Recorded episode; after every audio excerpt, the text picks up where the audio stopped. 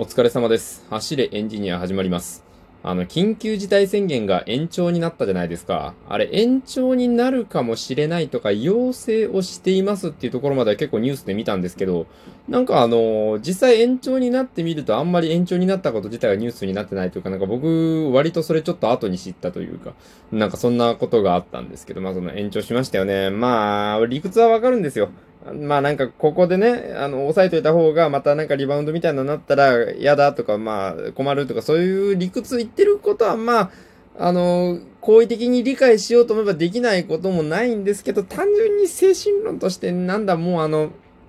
なんかゴールポストがずれたような、なんかあの、テストで学年10位以内になったらゲーム買ってあげるよって言われて10位以内になったらじゃあ今度は5位以内みたいな風に言われた時みたいな。なんかあの目の前に人参がぶら下がっているお馬さんになったような気分がちょっとね、したわけなんですよ。で、まあね、あの、緊急事態宣言とかなってお外あんまり出られませんってなった時、やっぱり外に対する憧れというか承継みたいなものをまあ、持ってしまいまして、なんかその、外に出る系の代わりになることを探すんですよ。なんか、綺麗な風景の写真見たりとか、なんかそういう動画見たりとか、そういうゲームですよね。今最近流行ってるゲームでね、あの、 Valheim っ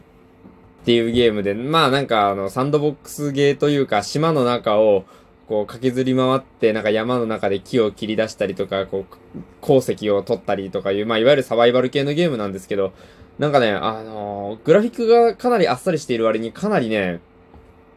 なんか光とか空気感とかがすごく秀逸で、なんか壮大な自然を感じることができるゲームなんですけど、なんかもうそういうのも、いや、ゲーム自体は楽しいんですけど、その外に憧れること自体にもう疲れてしまったというか、そんなところがあって、最近あの、僕 3D プリンターちょっとしばらく壊れていたのが復活したので、その出力されている様をひたすら眺めるみたいな風なね、ことをね、してますね。なんかね、ずっとね、見てたら、まあ少しずつこう、層が積み重なっていく様子が見れるんですけど、まあ無意味な時間ではあるんですけど、なんかこう、無心になれるというか、悟りの境地に近いものを感じますよね。あとは、お風呂を溜めている様とか、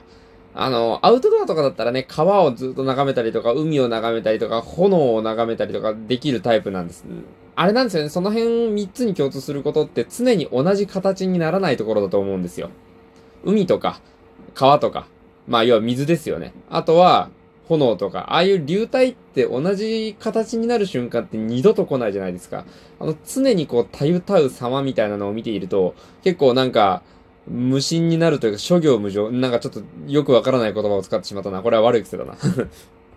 まあ、なんと言いますか、そういうね、あのー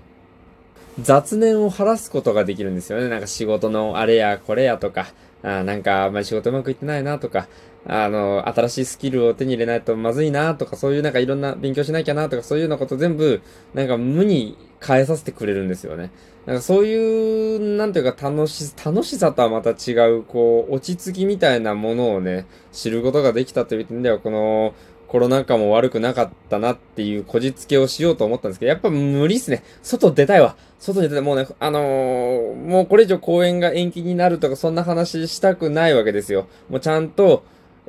延期でした。で、ここでやりますって言った日にちゃんと打って、もう終わり、もう公演ちゃんと終わりました。皆さんのおかげで公演を打つことができましたっていうことにして、なんか打ち上げ旅行みたいなね、僕草津に行きたいですよね。別に打ち上げ旅行とかじゃなくて、その劇団のメンバーでもいいし、あの、彼女でもいいし、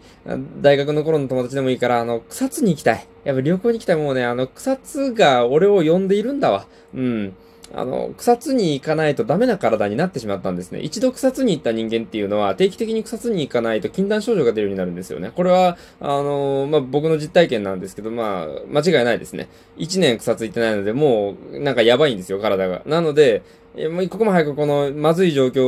を出して草津に行かなければいけないなという話で今日は結ぼうかなと思います。短めですが時間も時間なのでこれぐらいにしておこうかなと思います。えー皆さんからのね、質問感想相談などなどお待ちしております。えっとね、今日ですね、えー質問を一件いただいたんですけれども、えー明日撮らせていただこうかなと思います。本当にありがとうございます。またね、詳しくは明日よろしくお願いいたします。それでは皆さんご清聴ありがとうございました。お疲れ様でした。失礼いたします。今日は短めでございました。